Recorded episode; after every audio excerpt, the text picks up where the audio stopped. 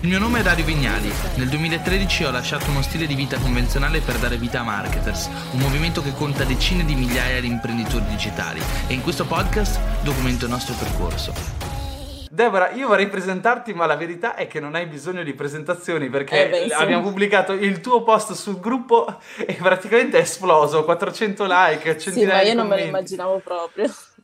Oh, io sì, perché quella storia l'avevo già letta sulla nostra community privata degli studenti Lori Business Genetics e quando l'ho detto ho detto, madonna, queste sì che sono soddisfazioni, no? Quando senti anche eh, questa, questa cosa, questo senso di ribellione, di riscatto in cui comunque uno magari nella vita neanche voleva fare l'imprenditore, non so se è il tuo caso, io non è che quando sono No. nato ho detto voglio fare l'imprenditore, però a un certo punto ci arrivi e ci arrivi con una naturalezza, sembra quasi, no? Poi magari ti guardi indietro e dici in realtà tanto naturale non è stata, ci sono stati de- degli input, un Parecchi. effort, eh, sì, sì, sì.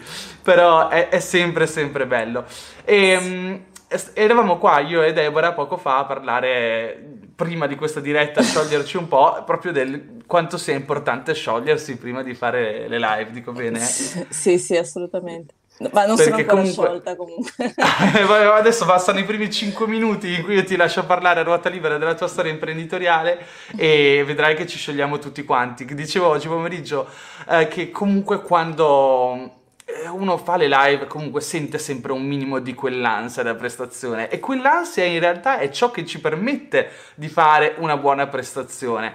Nel senso che comunque secondo me que- quest'ansia naturale no, che ci viene del fatto che sai che parlerai davanti a un pubblico, secondo me è naturale ed è anche un senso di, ge- di genuinità. Ok, siamo genuini, abbiamo paura del giudizio altrui, è un senso di insicurezza, è normale che tutti quanti ce l'abbiamo, difatti lo public speaking penso che sia una delle paure più grandi di sempre di tutta l'umanità, però poi alla fine si affronta e da quel che so ti stai anche buttando su YouTube e stai iniziando a fare video di personal brand, dico bene? Sì, sì, sì, esatto. Oggi ho registrato il quarto video che pubblicherò eh, a breve, spero.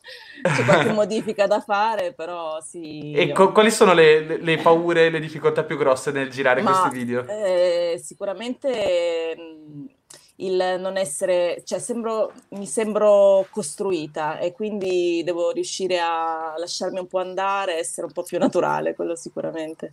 Eh, ma questo penso che sia una cosa che veramente riguarda tutti coloro che fanno live o comunque Eh, che fanno video, eccetera, no? sì. Eh, insomma, è, è una, è dura, è dura, è molto dura all'inizio. Allora, io qua vedo che siamo già 253 persone, noi siamo un po' in anticipo perché giustamente abbiamo detto, vabbè, eh, a questo punto, visto che ci stiamo scaldando fuori linea, eh, fuori diretta, andiamo in diretta e ci scaldiamo con le persone. Infatti qua c'è Elio che dice- ci dice, è qui il mastermind, c'è Mattia che ci dice, ciao ragazzi, ti- ciao Dario, ti vedo un po' sotto i 30 fps, non so se è solo un mio problema, sei troppo tecnico Mattia, Eh, qual, qual è il problema?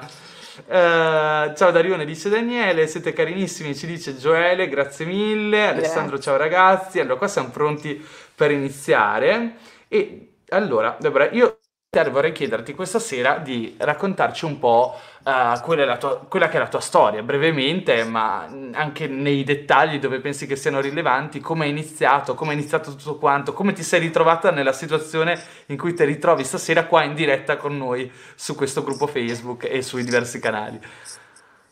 Ah, è fantastico perché mi ero preparata degli appunti sull'iPad e e l'iPad ha deciso di fare l'aggiornamento, quindi Ma ok, vado. non, non ci servono gli appunti, non ci ser- Una scaletta, no?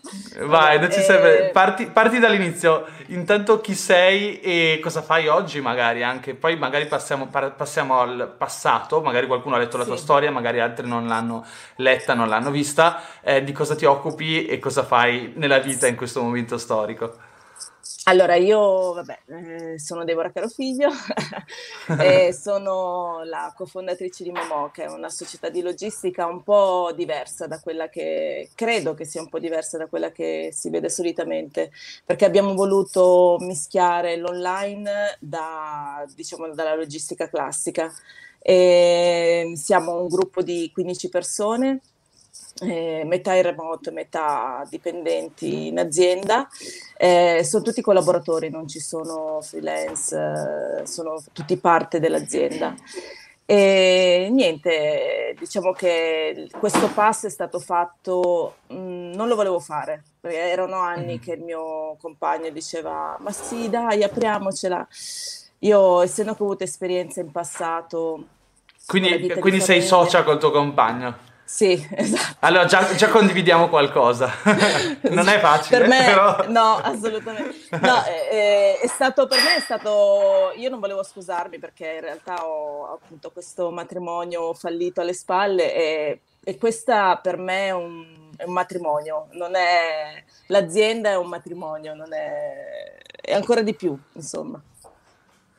E, e, niente, quindi abbiamo deciso di aprire questa società, insomma ci sta, sta, andando bene, direi che sono soddisfatta. Eh, direi di sì, avremo modo di parlarne. Io adesso mi farei un sì. tuffo nel passato, ma intanto voglio salutare Valerio Fortunato che è un comune amico e dice ciao mamma, sì. il tuo amichetto disordinato Vale. Sì. Grande Vale.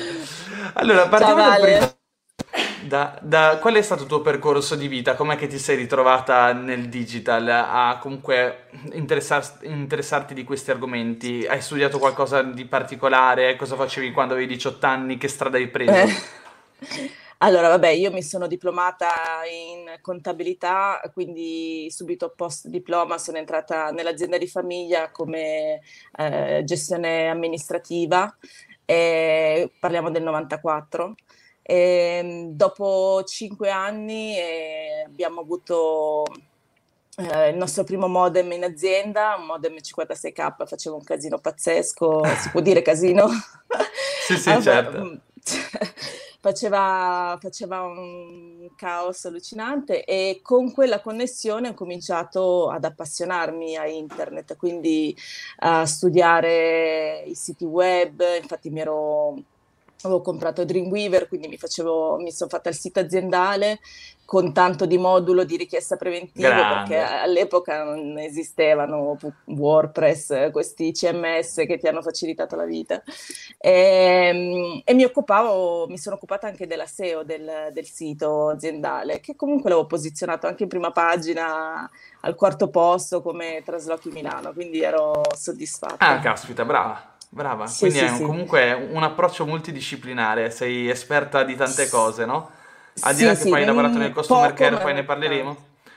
Sì. Ma guarda, in realtà no, non serve così tanto. Io sono sempre dell'idea che quando uno fa un ottimo contenuto, i motori di ricerca o altre comunque diciamo piattaforme sanno indicizzare i contenuti. Perché diciamoci sì, la verità, sì. molti mi hanno sempre chiesto come hai fatto a indicizzare e a posizionare dariovignali.net su Google per tutte queste parole chiave. Sei un mega esperto SEO? No, perché in realtà quando uno mi mette alla prova, a parte magari della, nella SEO home page e tutte queste cose, non è che sono questo gran tecnico. Però quando sai scrivere bene, il contenuto funziona sai generare utilità, i motori di ricerca ti permettono di posizionarti. Saper comunicare serve sempre, sia per le persone che per i motori di ricerca, no? Esatto, esatto. E quindi niente, mi sono sempre studiato l'online, eh, ma proprio era, era la mia passione più grande.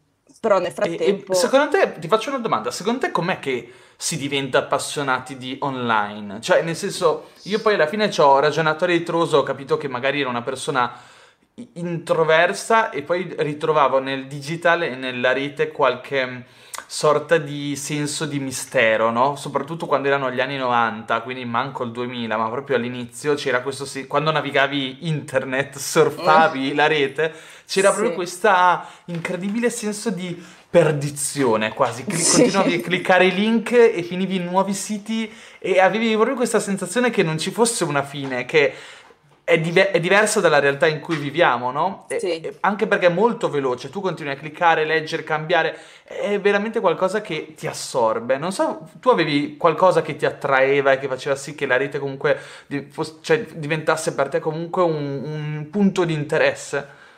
Ma a me, mm, a me piacciono le sfide e quindi Mm. la- mi piaceva il fatto di eh, riuscire a fare una cosa, di riuscirla a farla bene perché il sito alla fine comunque era venuto bene e di riuscire a, a, mm, indicizzarlo correttamente. Quindi per me la, la mia passione per l'online è proprio il fatto che voglio fare quella cosa, mi piace quella cosa, la voglio fare e la devo ottenere quindi mm-hmm. più che altro è questo, però anche il fatto comunque di, di, stare al computer, io ci sto credo 14 ore al giorno, quindi alla fine cosa fai il computer? Navighi e ti informi e ti formi.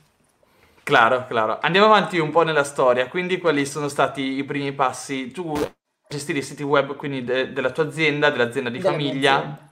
Ok. Sì, E, e da sì. lì come è andata avanti la cosa?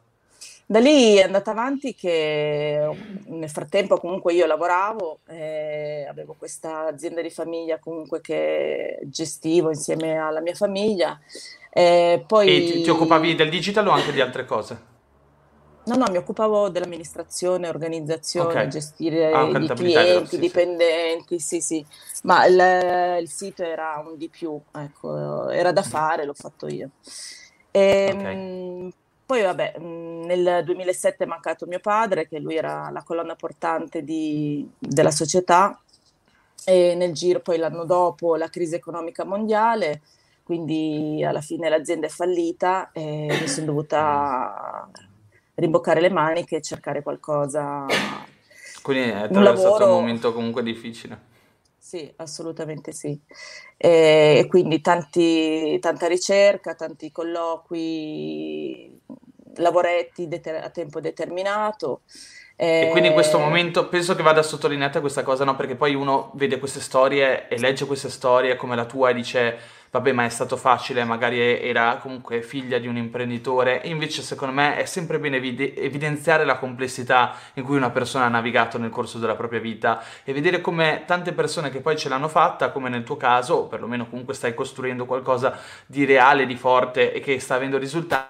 Anche te tra- hai transitato in un periodo, mi pare, piuttosto difficile della tua sì, vita. E, e diversi in periodi purtroppo. Mm, mm, mi rendo conto. E, E, e durante quel periodo lì, quindi tu hai perso, diciamo, questa posizione nell'azienda di famiglia che è fallita e ti sei subito messa in gioco per per cercare un forza. altro lavoro. Sì. E l'hai, Sì, e l'hai subito perché ricercato nel digital o cercavi un po' qualsiasi cosa potesse rientrare No, in realtà cercavo al di fuori perché non mi sentivo mh, a tal punto qualificata per lavorare nel digital, quindi cercavo nell'offline, ho A fatto parte che parliamo di diversi... anni in cui non, non c'era nessuno di qualificato in quegli Sì. anni, quindi sì. Però c'era qualche agenzia che sapeva usare Dreamweaver e oltre a fare i volantini faceva i siti web. Sì, sì, però io Mm, sono una persona molto autocritica, quindi prima di ammettere che sono brava in qualcosa ce ne vuole.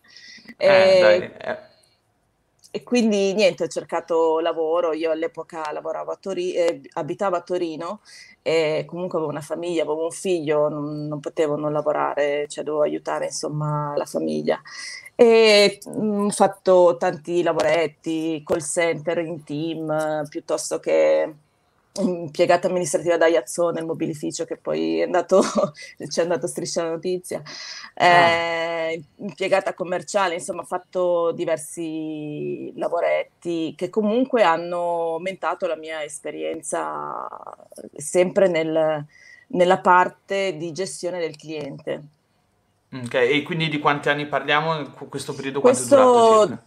Dal 2008 al 2012, quattro anni. Mm, ho capito. Mhm. E quindi in questi quattro anni hai un po' navigato quella che era l'incertezza. Hai portato avanti Sì, più lavoretti, hai iniziato, ovviamente penso che avrai continuato a formarti o studiare online o leggere cose online. assolutamente sì.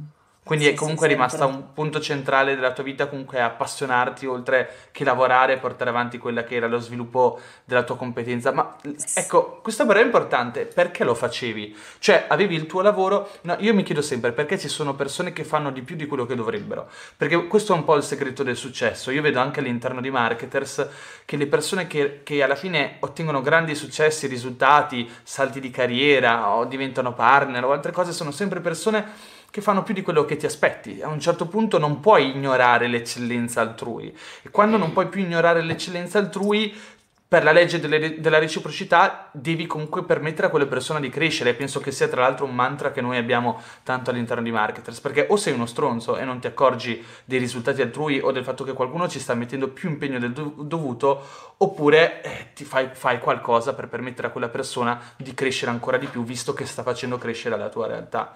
E quindi quando sento persone come te che oltre ad avere un lavoro, no? Che, eh, e adagiarsi su quel lavoro, dire ho un lavoro, perfetto, devo fare questo, basta. Oltre a fare questo, invece tu hai studiato, hai portato avanti una passione, hai continuato a leggere, cos'è che ti spingeva a voler fare di più? Riesci a rispondere a questa domanda che Ma veramente me lo chiedo sempre. Ma semplicemente io, il mio obiettivo era poter lavorare da casa con internet, semplicemente. Quindi eh, comunque ho creato siti web anche per eh, parenti, conoscenti, ho imparato a fare e-commerce, eh, siti e-commerce, quindi PrestaShop, Magento. Eh, insomma, era un continuo imparare cose nuove perché volevo arrivare mh, al punto di dire ok, io posso lavorare da casa grazie a internet. Volevi diventare una freelancer, quindi, cioè in quel momento sì. il sogno era quello, sì. volevi licenziarti sì. e dire sono indipendente, posso lavorare per me stessa. Sì, e, perché io... Come facevi a trovare stata... il tempo? Eh, il tempo si trova. Bella si risposta, è vero. Però là fuori è pieno di persone. Noi penso che qua, tra l'altro, ragazzi, ogni tanto butto l'occhio sulla chat. Adesso si dalla storia di Deborah e quindi c'è il, è il momento no, di ascoltare però sto leggendo i vostri commenti dopo diamo un'occhiata a tutti uh, ta ta ta ta uh, sto scherzando allora uh, andiamo avanti con, con, questa cosa cioè il punto è com- è vero tri- il tempo si trova ma come? cioè ognuno ha il suo modo ti ritagliavi il tempo per studiare ma semplicemente la sera io non sono una che si mette a guardare reality show piuttosto che film. Io la sera dopo cena mi mettevo al computer e studiavo e cercavo di fare cose. Poi io mm. sono una, sempre stata una che preferisce lavorare o ha diciamo, idee migliori la notte, quindi comunque anche se facevo l'una alle due di notte non era un problema. Poi la Sera mattina notturna. mi svegliavo lo stesso, sì. Mm. Sì, sì. Beh, alla fine è un po' come quello che stanno facendo le 408 persone che io vedo connesse, che poi io vedo 400 persone ma sono un po' tutte distribuite, 221 dal gruppo Marketer, 156 sulla mia pagina Facebook, 125 da YouTube e ci stanno ascoltando e mi pare di, e, e vedo no, un po' questo, questo riflesso, no? il fatto che tu, quello che tu hai fatto un tempo è ciò che le persone stanno facendo in questo momento. Magari alcune delle persone che ci stanno ascoltando hanno già avuto successo, sono in un altro momento della loro carriera, però io penso penso che tanti di coloro che ci stanno ascoltando si trovano un po' in un, quel periodo di incertezza che tu hai attraversato in cui hai detto bene devo rimboccarmi la, le maniche invece di guardare le serie tv o comunque perdere tempo la sera o dedicarmi solamente al, al mero intrattenimento cerco di formare me stesso. Perché me stessa? Perché lo sto facendo? Perché voglio costruirmi una professione. Quindi, da un certo punto di vista, mi parli di una certa insicurezza, di, della timidezza davanti alla videocamera di cui parlavamo prima, eccetera, però dall'altro punto di vista mi pare di capire che invece sei un toro, cioè hai sì, comunque sì. una visione e la insegui e comunque ti impegni ogni giorno e ci metti una motivazione, ci metti, diciamo, effort nel raggiungere i tuoi obiettivi, quindi comunque ti faccio sì. che questa cosa non è così Grazie. scontata. Mm. Tra l'altro una cosa che mi fa pensare, no? ogni giorno io ricevo tanti messaggi Deborah da tante persone, soprattutto ragazze, che ci fanno notare che eh, davanti alle quinte in marketers non ci, sono, non ci, sono, così tante quote rosa, non ci sono così tante donne. E, e questa cosa ogni tanto mi, fa proprio, mi crea proprio dispiacere perché in realtà in marketers non mancano le donne cioè in marketers ah, siamo un'azienda che è praticamente 50% uomini 50% donne e la maggior parte delle Fantastico. volte noi stessi uomini diciamo caspita comunque eh, la maggior parte delle ragazze che lavorano con noi sono veramente veramente brave però c'è questa comunque quasi difficoltà nel spingere no? le, le ragazze voler comunque condividere col prossimo o mh, mm, dimostrare qualcosa al pubblico. E questa cosa ha a che vedere molto con l'ego e appartiene, non lo so, forme, forse per forma mentis di più alla, alla, parte maschile che non lo so, entra di più in competizione o siamo schiavi del nostro ego, sentiamo questo piacere innato nel condividere con gli altri o comunque anche per raggiungere un tipo di status, però spesso mi chiedo perché le ragazze non fanno di più in questo mercato per parlare e magari rimangono dietro le quinte anche se sono spesso coloro che creano il risultato o che partecipano alla costruzione del risultato. Non so se è una riflessione da fare al riguardo e questo vuole anche essere un messaggio per spingere tutte le persone di sesso femminile che fanno parte di marketers comunque a partecipare di più, a raccontare le loro storie, perché è veramente eh, difficile vivere con questa consapevolezza, secondo me, che ci sono dei talenti incredibili, ma ben pochi raccontano il loro percorso e condividono le loro storie.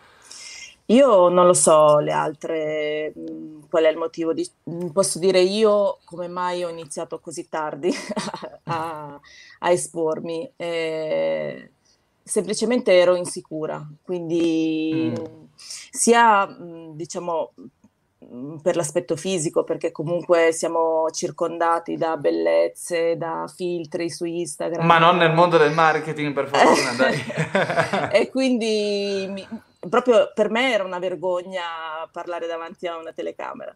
E, e, mi sono sbloccata da poco in realtà perché sono due settimane, tre settimane ho deciso di uscire dalla mia zona di comfort e mettermi in gioco perché era importante per, per me e per la mia azienda.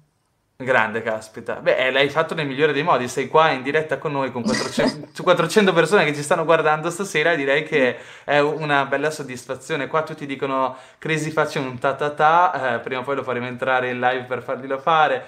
Eh, cara Deborah, come ti capisco, dice un altro utente. Noemi dice ottima osservazione Dario. Per quanto mi riguarda la timidezza, insicurezza e la paura di essere giudicata. Che è una cosa che molto spesso appartiene a tutti quanti, però in realtà non è secondo me una cosa che appartiene solo al pubblico femminile. Sicuramente magari ci sono uomini che hanno meno, meno paura da questo punto di vista, però penso che sia veramente una cosa che, che, crea dispiacere, a me che veramente si crea dispiacere e anche senso di frustrazione, perché quando mi sento dire sì, ma perché non ci sono mai delle ragazze con, con voi? E in realtà, cioè, con noi ci sono veramente tante ragazze da Marcella, veramente tutte le ragazze che lavorano con noi, ora è entrata anche Irene, sono veramente, veramente, veramente brave, Monica, cioè abbiamo un team straordinario.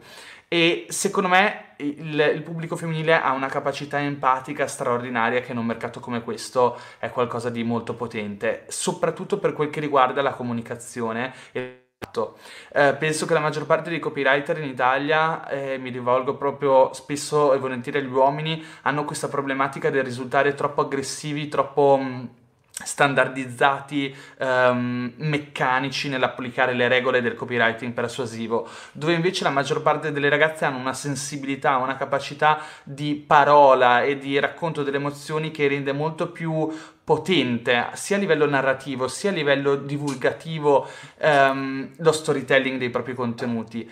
E non dico questo a caso perché so bene che in parte tu hai studiato anche copywriting e questa cosa comunque mi fa esplodere la testa da un certo punto di vista perché se, cioè, se, prima ti occupavi di cose tecniche, creare siti web, e-commerce, SEO, eccetera, eccetera, poi dall'altro punto di vista comunque anche il copywriting a un certo punto, il copywriting a un certo punto ti ha, ti ha affascinato. Come mai? Sì, perché? Sì. E come ci sei arrivata? Era il 2012 circa? Sì, eh, beh, eh, un sito senza contenuto non è un sito, quindi devo per forza studiare copywriting eh, e da lì, lì, no, lì in realtà è il 2015 che ho, mm-hmm. ho, iniziato a seguirti, che ho seguito il tuo blog perché volevo creare il mio Grazie. blog, ci mancherebbe, e, e quindi devo per forza studiare copywriting, non era, cioè, era una fase che dovevo passare. E, e, poi, vabbè, nel, in realtà dopo nel 2016, poi, segu- cioè nel seguire te e nel seguire Marcello, poi è, è capitato il magico post che mi ha cambiato la vita. Qual è questo magico post che ti ha cambiato la vita? È un post di, era un post di Marcello Marchese che cercava un'addetta al customer service per uh, il loro nuovo network di affiliazione italiano. Ok, quindi, quindi, per chi non lo sapesse, Marcello è un altro ragazzo imprenditore digitale che aveva questo network che si chiama Pronto Campaign. Tra l'altro, Marcello lo conosco, è venuto a un marketers meetup in Pare a Milano, oppure forse era Andrea Marangia. C'ero anch'io. So. Eh, ah, c'eri anche te, grande, caspita. Sì, maggio sì, 2016. Sì, esatto, una grande serata, una grande serata. C'erano tutti, veramente c'erano tutti i marketers d'Italia. E quindi quel post è stato un po' um, uno strumento di, di, cambiamento nella tua vita, mi pare di capire. Prima di quel post cosa facevi? Qual è il lavoro che stavi facendo prima di entrare in Pronto Campaign? Allora, in realtà prima di quel post io ero disoccupata eh, ok. Avevo una dis- un'indennità indennità di disoccupazione di 800 euro e avevo quattro persone da sfamare perché avevo il compagno e due figli. Quindi periodo, uno dei periodi più tosti della tua vita, immagino. Esatto, okay. sì, non si arrivava okay. a fine mese, ho venduto tutto l'oro per poter dar da mangiare ai miei figli E, e, cercavo continuamente, essendo disoccupata, avevo ancora più tempo per studiare, per cercare, e, e ho cercato, e ho trovato Marcello, quindi ho trovato questo mm-hmm. post e io comunque avevo tutto quello che serviva perché bisognava lavorare su PrestaShop, bisognava eh, gestire il customer service, quindi erano tutte cose che sapevo benissimo fare. Infatti, quindi di, fatto... di cosa ti occupavi per lo più in pronto campaign? Allora, eh, inizialmente mi occupavo proprio della gestione, dell'evasione degli ordini. All'epoca loro vendevano in uh, dropshipping, quindi mi occupavo proprio della eh, arrivato l'ordine, va, spe- va, spedito al cliente, semplicemente. Okay. Poi dopo si è evoluto, quindi hanno incominciato ad acquistare prodotti propri e quindi c'era proprio la spedizione fisica in, dal okay. magazzino. E quindi lavoravi comunque nei pressi di un... Quindi gestivi il magazzino o lavoravi anche proprio all'interno del magazzino? No, no, all'epoca online, sempre tutto online. Okay, okay, Con okay, Protocampaign ho lavorato sempre online. Il, e, mi occupavo della, sia del call center che del customer service che della logistica. Poi nel giro di pochi mesi sono stata promossa responsabile amministrativo e piano piano ho incominciato a delegare insomma, quella parte del, della gestione dell'ordine. E, ehm, e, dopo invece questo a, nel 2018 invece sono stata promossa general manager e quindi da lì c'è stato un cambiamento mentale pazzesco perché io ero molto operativa okay. invece dovevo lavorare di insomma controllare che, gli, che l'operativo funzionasse. Eh, quindi, quindi praticamente il, il classico salto da operativa a manager praticamente. Esatto, esatto. Ok, questo quindi... penso che sia uno dei più grandi scogli esistenti per una persona che lavora in un'azienda molto spesso, perché noi ad esempio nel nostro piccolo ci abbiamo provato molto spesso e in alcuni casi abbiamo avuto estremo successo, in altri casi invece poco successo. Cioè, che cosa significa? Di solito noi parliamo sempre che ci sono eh, due linee di persone sotto l'imprenditore, no? Ci sono i manager e poi dopo ci sono gli operativi. All'inizio però in realtà addirittura ci sono gli owner, i proprietari e gli operativi e finché c'è il proprietario, sì. il socio eccetera e l'operativo è molto facile perché la cultura aziendale, la visione dell'imprenditore, la missione condivisa viene distribuita uh, subito a livello successivo e quindi Diretto. è chiaro a tutti il perché si, fa, si fanno le cose, perché lo si fanno in quella maniera, qual è la missione condivisa e diventa anche più facile sentirsi parte di qualcosa, essere vicini alla leadership e sposare la causa dell'azienda. Quando invece si inizia a costruire costruire comunque un'azienda su più livelli, tutto ciò che con- confluisce dall'alto verso il basso raggiunge comunque dei punti di frizione, dei punti di sì. resistenza e quella resistenza crea la vera complessità aziendale e imprenditoriale. Non è detto che un'azienda che faccia 10.000 euro al mese oggi possa riuscire a fare il grande salto dopo 2-3 anni. Si dice che spesso le aziende falliscono entro i 5 anni, 3 anni, 10 anni, entro 30 anni non ce la fa nessuno. No, mille storie di questo tipo si sente parlare. E il motivo è proprio questo. Ogni volta che noi aggiungiamo una linea di persone, ma soprattutto di complessità, andiamo a costruire un ecosistema difficile da gestire, dove c'è bisogno di tanta leadership, c'è bisogno di tanta empatia, comprensione del prossimo e tutte queste cose fanno veramente la differenza.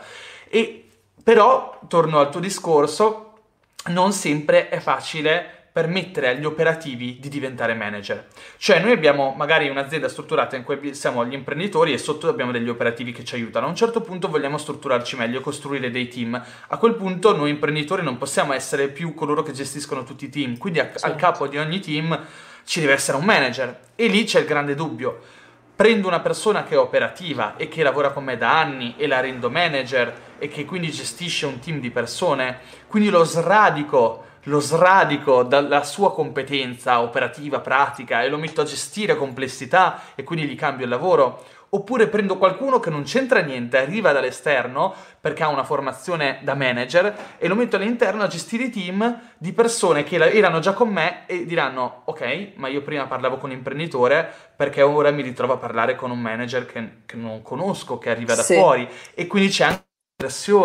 di cultura aziendale, di vicinanza all'imprenditore, di leadership, di senso di partecipazione. Prima si era una famiglia, improvvisamente ti ritrovi in una squadra con un capitano preso da fuori. Questa cosa è sempre stata un grande trade-off nelle aziende e noi lottiamo fino all'ultimo sempre per evitare di andare a prendere una persona da fuori, ma cerchiamo proprio di fare quello che hai fatto te, ossia riuscire a trasformare una persona che fa l'operativo in manager, potendogli dare più responsabilità, ma quindi anche più guadagno e più opportunità di crescita e anche eh, continuare ad essere vicino alla figura dell'imprenditore e alla, alla leadership sì. aziendale. Però molto, molto, spesso questa cosa non, non accade, cioè le persone da, quando devono fare il salto da operativa manager si perdono per strada. E com'è stato nel tuo caso? Come ti sei trovata? Come è avvenuto questo processo? E soprattutto Al... anche iniziare a gestire persone. Vabbè che tu l'avevi già fatto, dico bene? Sì, sì, sì, io comunque gestivo parte di questo, di questo, diciamo, del team di Pronto Campaign, quindi gestivo il customer service e il call center. Ok, quindi è, è stato abbastanza semplice perché comunque ricoprivi già un, un ruolo gestionale. Sì, sì, sì, però mm. certo avevo a che fare con più team, eh, anche diciamo team che io... Mh, ero sconosciuta, cioè non, non, sapevo bene che cosa dovevano fare. Eh, la difficoltà è stata proprio nel, nel lasciare l'operativo perché appunto ero molto operativa e, e nel seguire costantemente tutti i giorni questi team che rispettassero le, le deadline eh, assegnate ogni settimana. E io poi sono una persona che magari mh, mm, forse sono troppo buona, eh, mm. quindi magari a volte dovevo farmi sentire di più, quindi su questo mm, posso dire che magari ho, ho peccato. Mm-hmm. Beh, è una cosa che penso si raggiunga nel tempo. Purtroppo so è una cosa su cui bisogna lavorare. eh, sì, è vero. Allora devi essere complementare, no? Esatto. I, i, ma- I, marketers scherziamo sempre perché io sono il poliziotto buono e Luca è il poliziotto cattivo, tra virgolette poi, no? Perché c'è, c'è sempre hai... colui che, che, ha il ruolo, no? A un certo punto di rimettere in riga le persone nel momento in cui qualcosa sì. non va bene o qualcuno no, ha peccato ma... o effettivamente c'è un errore che è stato fatto da qualcuno. Ma infatti io sono mm. il capo cattivo in azienda, però quando arrivo io è perché è veramente grave. Ok, chiaro, chiaro, chiaro. Sì, sì. Ok, e quindi a un certo punto ti trovi a lavorare in pronto campaign, ti ritrovi a fare la manager. Di che anni stiamo parlando? 2018. Ok, 2018. E poi a un certo punto esci dal network, mi pare che è il 2019. Sì. Dico bene? Eh, marzo 2019.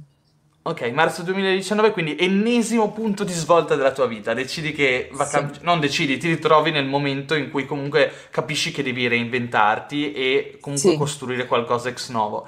E lì con sì. la persona che ti sta al momento a fianco avete pensato, caspita, lanciamo un- un'azienda. Come è avvenuto tutto questo? Cioè, cosa avete pensato?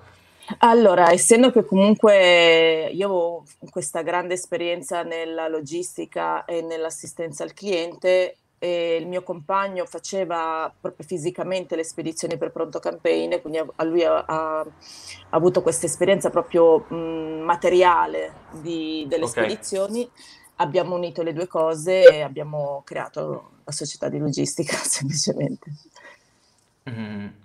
E Eva Moca quindi oggi nasce come società di logistica e siete partiti, prim- come è iniziato tutto quanto? Avete, quali sono stati i primi passi che avete intrapreso? Allora, vabbè, noi, io a marzo ho lasciato Pronto Campaign e a marzo ho deciso di costituire la società, infatti l'abbiamo costituita il 28 di marzo. Ed okay, essendo che io partiti comunque... subito con un SRLS o SRL, sì, insomma. SRLS okay, mm, verrà trasformato okay. in SRL adesso.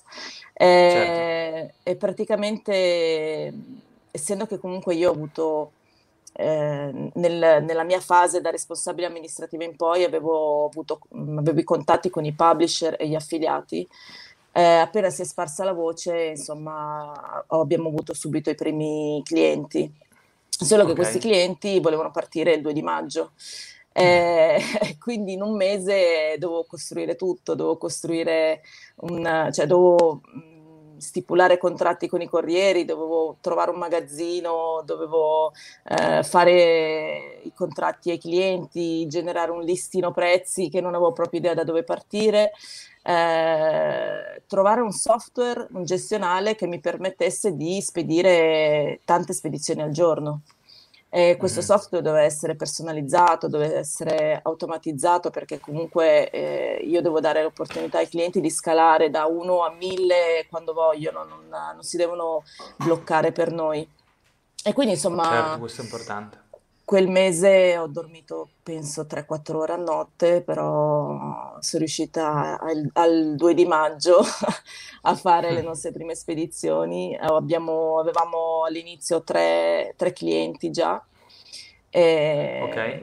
Ma tutto dal passaparola perché grazie a... E quindi fondamentalmente potremmo dire che da un certo punto di vista primo strumento importante di cui parlare in questa prima, diciamo, primo step, prima fase di costruzione dell'azienda è stato sicuramente il potere del networking, cioè i primi clienti sì. non li avete acquisiti con campagne di marketing, ma perché comunque vi eravate costruiti nel tempo delle relazioni con potenziali clienti, con persone comunque sì. esperte eh, che vi conoscevano e si fidavano di voi che, e appena avete dato il, il, via alla cosa e loro sono venuti a sapere che stavate eh, entrando sul mercato con un servizio hanno deciso di affidarsi alla sì. vostra gestione, al vostro servizio. E questa cosa è molto, molto rilevante e sì. importante, no?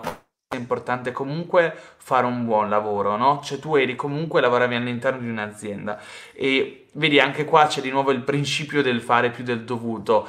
Uh, oltre comunque, se si lavora per qualcuno, comunque è un'esperienza sempre straordinaria perché si, alla, alla, fine se si finisce in una buona azienda si condividono missioni, momenti straordinari, condivisione eh, e si impara. E secondo me se c'è qualcosa che si può fare di più è sicuramente imparare il più possibile, studiare il più possibile e comunque stringere quante più relazioni possibile. Il lavoro, l'ambiente sì. di lavoro dove ci troviamo è sempre un, un terreno di gioco, se vogliamo, dove comunque possiamo fare amicizia, dove possiamo costruire delle sinergie, delle alleanze, in modo tale che se un domani cambiamo lavoro o costruiamo la nostra realtà, comunque abbiamo già dei contatti importanti a sì, cui ci sì. possiamo affidare o ispirare o contattare nel momento del bisogno. Questa cosa sicuramente ha fatto... Ma in realtà io non l'ho fatta con quello scopo perché comunque per me Pronto Campaign era me la sentivo mia, era, mi sentivo certo. parte certo. della società, quindi lo facevo perché era, a parte che sono così, ma poi perché comunque ci tenevo a pronto campaign, quindi lavoravo seriamente, professionalmente per quello. Mm-hmm, certo, certo. E quindi, ok, quindi siamo nel, nella fase di lancio della, della vostra realtà. Quali sono state le, le, le, più grandi problematiche in quel momento? La scalabilità, quindi passare, probabilmente scalare, passare da, da poco a tanto, da elargire un servizio di un certo tipo a elargire quel servizio in scala ovviamente moltiplicata. Sì. Dico bene sì. o ci sono state anche altre problematiche o complessità rilevanti mm, da citare? Allora, la, la, difficoltà maggiore era capire come fare a um, riuscire a scalare senza dover assumere continuamente personale, perché comunque il personale va formato, ci vuole tempo e magari oggi spediamo 10.000 spedizioni, domani ne spediamo 500 e quindi quel personale poi non serve serve più perché nel nostro lavoro ogni giorno scopriamo quante spedizioni dobbiamo fare, quindi mm. non è mm. facile eh, capire personale, quanto personale trattenere in azienda. E quindi la difficoltà più grande è stata proprio riuscire a trovare un, un software che mi permettesse di almeno sopperire a, al dover continuamente assumere personale per il back office, quindi per il call center e, la, e il back office. Poi mm. la manodopera invece è quella per forza, bisogna, bisogna prendere, non si può fare niente. La parte fisica si deve fare. Ti faccio una domanda, ma tu ti vedi più creativa o tecnica sul tuo lavoro? Io tecnica. Tecnica. Ok, sì, e, sì, e, quando ti sei avvicinata al copywriting, quindi l'hai fatto sempre con l'obiettivo di comunque acquisire uno strumento che potesse essere implementato nella visione di una strategia che integrava ovviamente anche il copywriting? Sì, sì, sì. sì. Io non sono okay. per niente creativa, ma proprio per niente. Però, però scrivi bene in realtà, quindi vedi che alla fine qualcosa è rimasto. Allora... Ci, in realtà non mi ci sono mai messa a scrivere, quello è stato il mio primo post. Eh, diciamo... Dai, davvero? Eh, allora invece sì, guarda, parti già in quarta, è sicuramente un, una, uno strumento, una competenza da approfondire perché ti viene bene, anche da, a giudicare dal numero di commenti e di approvazione che è arrivato sotto il tuo post.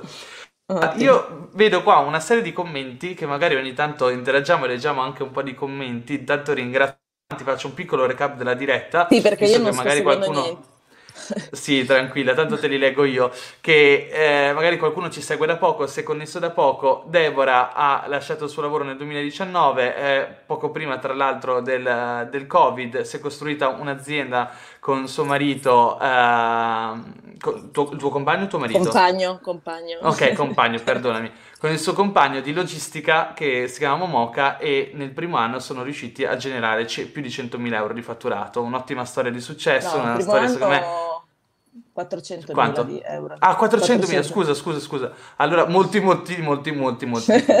allora, perché sì. 140 mila l'avevano scritto da qualche parte?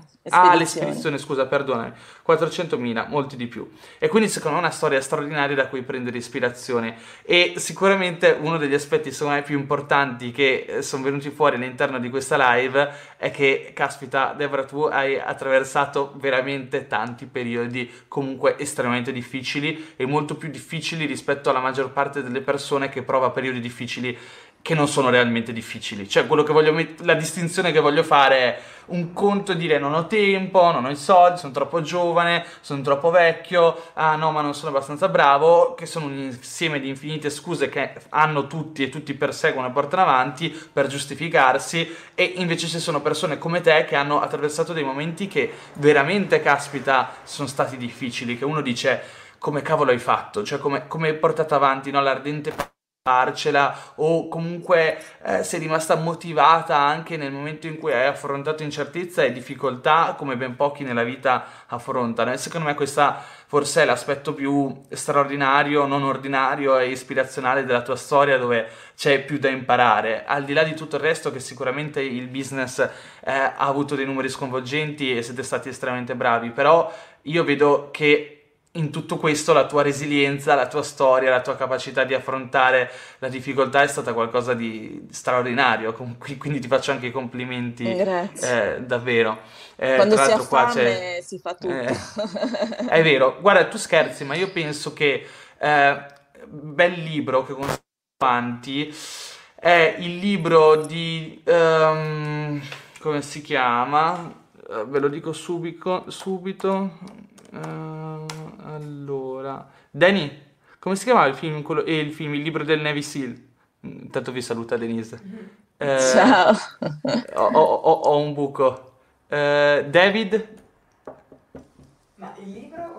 Il libro comunque... Ah, lui, come si David chiama? Goggins. Sì, David Goggins, ok. Il libro di David Goggins, che non mi ricordavo in questo momento il nome, ogni tanto ho dei blackout, ma del resto quando passi tutta la giornata su, su Facebook a rispondere a commenti dei, nelle community mastermind, poi ti, ti bruci il cervello. Il libro di David Goggins è incredibile, c'è questo passaggio... Lui comunque ha attraversato un periodo buissimo della sua vita in cui è arrivato a pesare non mi ricordo quante centinaia di chili e a un certo punto si ritrova sul divano a piangere perché era praticamente racconta questa scena in cui aveva un panino del McDonald's sulla sinistra, sulla destra la, la versione super size della Coca-Cola, eh, 10 kg di gelato e appare questo servizio, questo documentario sui Navy Seals e lui inizia a piangere perché si ricorda che da bambino voleva essere un Navy Seals e invece lui per lavoro mi pare vada, va a fare disinfestazione da ratti o altri insetti nei ristoranti e tra l'altro è super sovrappeso eccetera e da lì inizia tutta una sfida, è una storia vera, una storia straordinaria, tra l'altro me ne ha parlato Giulio, Giulio Dori, ogni libro che mi consiglia Giulio Dori è sempre molto bello, e mm, questa storia straordinaria di riscatto e se c'è un pezzo del libro veramente che ti fa bruciare dentro e dici caspita incredibile questa storia quando lui inizia a parlare eh, di come, se vogliamo, la difficoltà sia il momento in cui viene forgiato il nostro carisma, la nostra capacità di affrontare no, la difficoltà, di essere resilienti. Tra l'altro uno dei soliti discorsi che si fa che la maggior parte delle persone crede che noi grandi imprenditori siano figli di famiglie ricche, in realtà si evince che non solo la maggior parte degli imprenditori di successo sono di prima generazione, quindi vuol dire che si sono fatti da soli, ma oltre a questo tutti coloro, non tutti coloro, la maggior parte in realtà degli imprenditori di seconda generazione che quindi sono figli di famiglie abbienti in gran parte dei casi, invece di perpetuare la visione del padre e riuscire a fare un ottimo lavoro, molto spesso in realtà peccano di eccellenza. Che cosa significa? Significa che colui che si crea da zero alla fine finisce eccellere per eccellere molto più di colui che nasce con già tutti i presupposti giusti per eccellere. Come è possibile questa cosa? È possibile perché noi guadagniamo la nostra eccellenza, guadagniamo la nostra resilienza, la nostra forza, il nostro coraggio, la nostra disponibilità a metterci in gioco, quanta più difficoltà riusciamo a attraversare nel, nel corso della nostra vita uscendone indenni. Ovviamente questo è importante. C'è chi ovviamente affronta dei periodi difficilissimi e non ne, usci- non ne esce indenne, c'è chi ce la fa come nel tuo caso e acquisisce degli strumenti che secondo me fanno la differenza nel corso della vita, no? Qualche tempo fa sì. stavo ascoltando un libro di Audible di un, di un, ragazzo che ha sofferto di depressione per tanti anni, alla fine decide di provare a suicidarsi, non riesce neanche a suicidarsi, si rompe le gambe e dice da quel giorno ha iniziato a vivere. E, e queste storie non sono poche, sono tante le storie di questo tipo, perché le persone nel momento in cui raggiungono l'apice della difficoltà e ne arrivano a comprendere poi quanto in realtà sia apprezzabile la vita nel momento in cui ce la fai o hai successo o stai attraversando un periodo invece felice e ovviamente te, ne, te lo godi anche di più, dico bene. Sì, sì, assolutamente. Allora, qui c'è Flashon che dice Can't Hurt Me, scusate, Elio, amato grande consigliero, dice il libro è Can't Hurt Me di David Goggins, molto molto bello, lo consiglio a tutti. Uh, Flashon dice è una bellissima storia, Deborah, complimenti, un grandissimo in bocca al lupo. Uh, poi Ciao Denise, dietro ad un grande uomo c'è sempre una grande donna, la Denise. Allora ragazzi, da, quando, da un po' di tempo, si, fino a un certo tempo si poteva dire questa cosa, però uh, da qualche... mi ricordo mesi, mesi, non mesi, anni fa or sono che Danny mi disse ma come ci rimarresti male se prima o poi io ti superassi di numeri e diventassi più grossa di te? E io ho detto, ma no, figurati, ne sarei felice. Oggigiorno non è più che dietro ogni grande uomo c'è una grande donna, ma dietro ogni grande donna c'è un grande uomo. è, il contrario. Bellissimo. Allora... Come dice Deborah, alle volte serve avere fame, verissimo. Eh, se vogliamo trarre una, una, citazione da questa diretta, penso che questa sarebbe veramente una bella citazione. Uh, vero Dario, chi ha fame di eccellere ha sempre una forza incredibile nel superare le difficoltà. Assolutamente. Tra l'altro, guarda, io penso di essere stato molto fortunato nel mio piccolo, non ho mai dovuto attraversare dei periodi veramente bui, però io racconto molto spesso no, questa cosa della timidezza, dell'insicurezza, del, um, del e mi umilio anche pubblicamente, no? L'altra sera abbiamo fatto questa live della lezione quella che vabbè, conosci perché hai studiato Business Genetics, del, um, di, diciamo in cui vado a parlare di tutto il mio percorso in cui comunque ero estremamente timido, mi umilio, racconto tutto. E, e, penso che però questa consapevolezza no, del poter cambiare ciò che poi ti dà l'energia per credere, di poter fare qualsiasi cosa desideri nella vita, cioè quando tu come poi spiego nel corso, riesci a costruirti una serie, una sequenza di feedback no? di feedback positivi talmente costante nel tempo che dici ok sono riuscito a superare questo problema ce l'ho fatto ho superato quest'altro problema ce l'ho fatta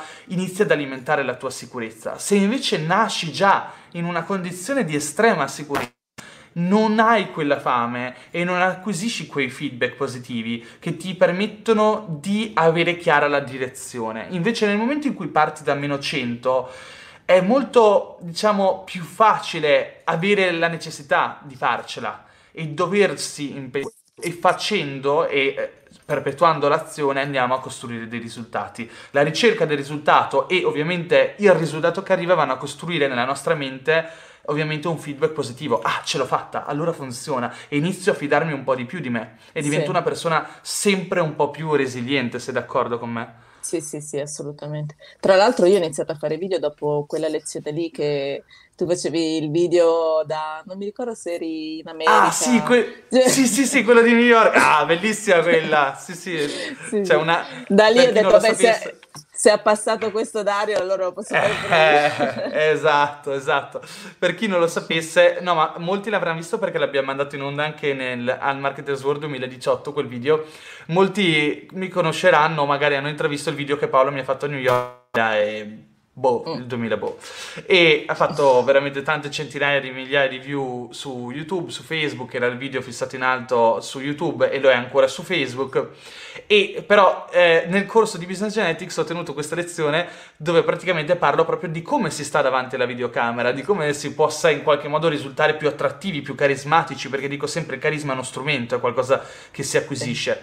E pensate solo che il buon Freddie Mercury, ma come tanti altri, erano persone estremamente timide, che hanno imparato a diventare animali da palco e che quando salivano sul palco avevano questa capacità di fare uno switch straordinario. Perché? Perché è la forza del feedback. Vado sul palco in un modo, la gente reagisce in un modo, torno sul palco e provo qualcosa di più, la gente reagisce ancora di più in maniera positiva e piano piano vado a migliorare la mia capacità comunicativa. E in quella lezione praticamente faccio vedere i miei primi video come erano veramente perché Paolo Bacchi aveva fatto tutto il dietro le quinte super ridicolo in cui parlo davanti alla videocamera e sputo. Mi, mi, mi impapino non riesco a parlare. No quella parte è veramente divertente. Sì sì sì molto divertente.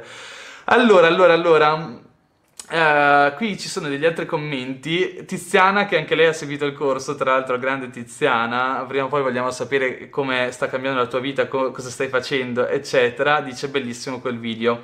Eh, poi c'è un altro commento qua dice ah sì è vero tu sei il filmmaker di Denise della Giacomo. Esatto perché dovete sapere che ogni tanto fermano me e Denise per strada e tipo salutano Denise e fanno ah tu sei il filmmaker. Io faccio sì sì sono, sono il filmmaker.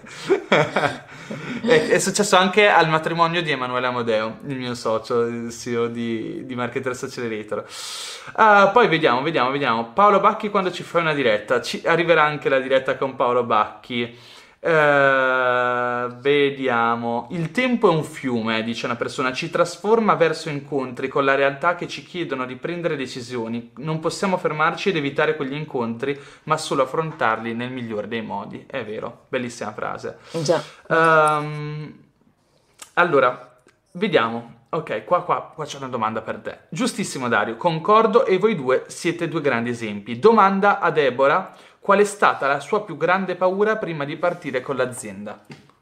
Qual era la tua più grande paura, Deborah, prima di partire con l'azienda? Mm, sai che ero abbastanza tranquilla in realtà.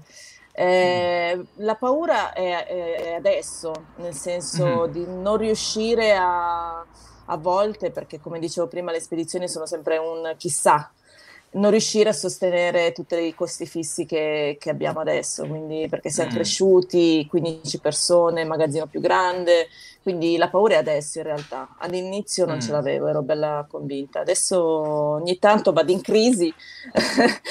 Eh, normale, guarda. Sì, Questa sì, cosa a noi poi- capita sempre quando facciamo la spending review del mese e iniziano ad analizzare tutte le voci di costo e dici Esatto. Madonna quanti soldi stiamo spendendo, no? E dici è Sì. incredibile. Mm, mm, Sì, mm, sì, sì, quello. Sì.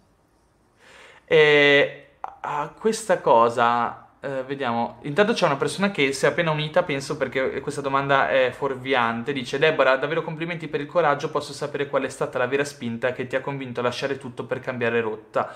Dimmi se sbaglio, ma nel tuo caso in realtà non c'è stato un momento in cui hai scelto di lasciare tutto per cambiare rotta, cioè è sempre stato un, un, un reagire al meglio alla situazione che ci- ti si presentava, dico bene? Sì, sì, sì, esattamente.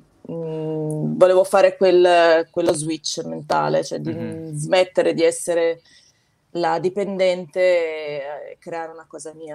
Mhm, certo, perché poi era l'anno in cui le- la- la- in tutti i casi praticamente l'azienda chiudeva, tu te ne andavi e dicevi adesso modifico la mia vita, cambio vita e allora ti Sì. mettevi in gioco per cambiare, ovviamente. Sì. Eh, Angelo Zucchin dice nel 94 non era così semplice usare quegli strumenti software, c'erano formatori italiani, come facevi a studiare? No, Come io... facevi a studiare l'ho aggiunto io. Ah, ok. Eh, no, io sono un autodidatta in realtà, Eh, mi, mi piace giocare, eh, pasticciare, pacioccare, quindi facevo prove e poi su internet comunque eh, in inglese già si trovava di tutto, Sì. quindi andavo sulle guide inglesi e, e aggiustavo quello che era da aggiustare. Mm.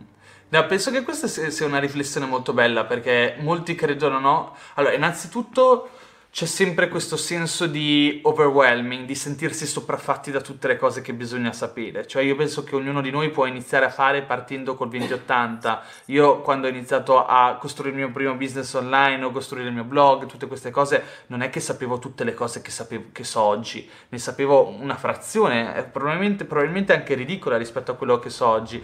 E però se c'è una cosa che, che mi ha insegnato tanto è passare all'azione ancora prima di avere le carte pronte per sì. passare all'azione. Cioè, nessuno ti dice che devi lanciare il tuo sito web, ma intanto prova a costruire un sito web, cioè quella è la differenza, no? Molti dicono no, ma io non so cosa scrivere su un sito web, non so cosa scrivere su un blog, uh, no, ma ho paura che qualcuno criticherà il mio blog, ma finché non ci scrivi, ma anche se ci scrivi e pubblichi un articolo, ma chi mai lo leggerà? Cioè, cioè se qualcuno ti critica vuol dire che qualcuno sì. ci è arrivato e quindi vuol dire che significa che in qualche modo hai fatto dei progressi, anzi dovresti essere felice. Esatto, quindi, hai lavorato bene. Quindi all'inizio secondo me si tratta molto di fare e fare è più importante, an- ancora più importante che studiare, perché ferra- cioè fare è il sì. miglior metodo di studio. Poi c'è sicuramente lo studiare, conoscere, leggere, e-, e, però ci sono tante persone che nella loro vita rimangono topi da biblioteca, come li chiamo io, cioè persone che sanno tutto, leggono di tutto, sono super esperti, ci puoi uscire a cena e sono delle persone super piacevoli perché veramente ti sviscerano qualsiasi argomento, ma poi nella vita non hanno fatto niente. E quando ti rendi conto di questo, ti rendi conto che l'intelligenza non è la fonte del successo. Eh, la saggezza o il quantitativo di informazioni che abbiamo nella nostra mente non è assolutamente il segreto per riuscire a raggiungere i risultati che, che vogliamo. Allora, um, Carissimi Dario e Deborah, siete bravissimi e bellissimi e avete entrambi un bellissimo timbro di voce in grado di stuzzicare tutte le persone che non capiscono nulla di business genetics. Ma comunque, non è che devi capirne di business genetics. Qua parliamo di business, business genetics è un corso. Allora, ragazzi, io intanto devo dare un, un, countdown perché dovete sapere che io e Danny abbiamo preso questa casa per fare le dirette e i video oggi ad Alghero perché la nostra casa in realtà sta in collina e non abbiamo un internet estremamente efficiente e qualche ora fa ci siamo resi conto che alle 22 ci scatta il lockdown e noi dovremo prendere la macchina e tornare a casa. Quindi tra, un po', tra pochi minuti vi dobbiamo lasciare perché noi dobbiamo prendere l'auto e riuscire a rientrare a casa prima che apri fuoco allora, intanto se avete delle domande, però magari facciamo le ultime due o tre domande al volo prima di lasciarci, ma poi ci rivediamo sul gruppo. Uh, intanto vado a vedere se c'era già qualche domanda. Uh, vediamo qua. Intanto è pieno di aforismi stasera. Gente che scrive frasi bellissime, frasi di Deborah citate. Uh, sì, allora saper reagire al meglio di fronte alla situazione che si prospettava. Fantastica testimonianza. Uh, poi. Uh, vediamo se ci sono altre domande. Eccole qua, arrivano delle domande. Poi, riesci a mantenere il tuo equilibrio interiore nonostante l'azienda richiuda, richieda tantissima energia. Come fai a trovare il tuo equilibrio? Yoga e meditazione. yoga e meditazione, per forza. Sì. Mediti e fai anche un po' di yoga? Sì, sì, sì, tutti i giorni. Ah, grande caspita, grande, grande sì, caspita. Sì, sì. Allora, poi qua leggo, leggo, un altro commento che dice cosa di... Ecco, questo è molto interessante, tra l'altro è una domanda che ti volevo fare e non ti ho fatto. Salvatore dice cosa differenzia la tua azienda di logistica da quella dei competitors? Cioè, non so, nel momento in cui avete iniziato a, a pensare a Momoka, no? E sicuramente avete comunque un fattore critico di successo che è quello della connessione con il mercato dell'affiliate e... Um, e quindi comunque anche la capacità di penetrare già un mercato grazie a delle relazioni. Però dall'altro punto di vista dico, avete già o state pensando a dei fattori di differenziazione che vi possono portare comunque a una posizione di crescita e di successo nel tempo o fate fatica a differenziarvi dagli altri player di mercato nel mondo della logistica? Mm. Cosa vi distingue? Allora, io credo che la nostra logistica sia completamente diversa dalle altre in realtà. Ok, questo è interessante. Sì, noi a differenza, io credo, eh, perché poi io non ho ancora hackerato il competitor, quindi.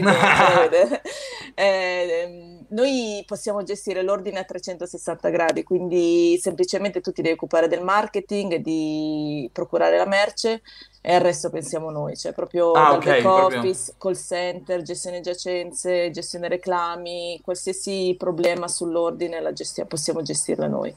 E credo che le altre Fantastico. logistiche invece si occupano della No, spedizione sì, sì, sì. e basta. No, noi Quindi abbiamo questo. avuto bruttissime esperienze nella facciamo, nostra vita. facciamo, addirittura moderiamo i commenti delle sponsorizzate, le chat delle pagine Facebook, quindi comunque facciamo anche quella parte lì. Sì, sì, noi invece guarda, un sacco di casino, esperienze negative. Mi ricordo qualche tempo fa che qualche ragazza che segue Denise aveva comprato il diario della gratitudine e gli è arrivato il metodo Marketers. A qualcuno, qualcuno comprava il metodo Marketers e gli arrivava il diario della gratitudine. Fantastico.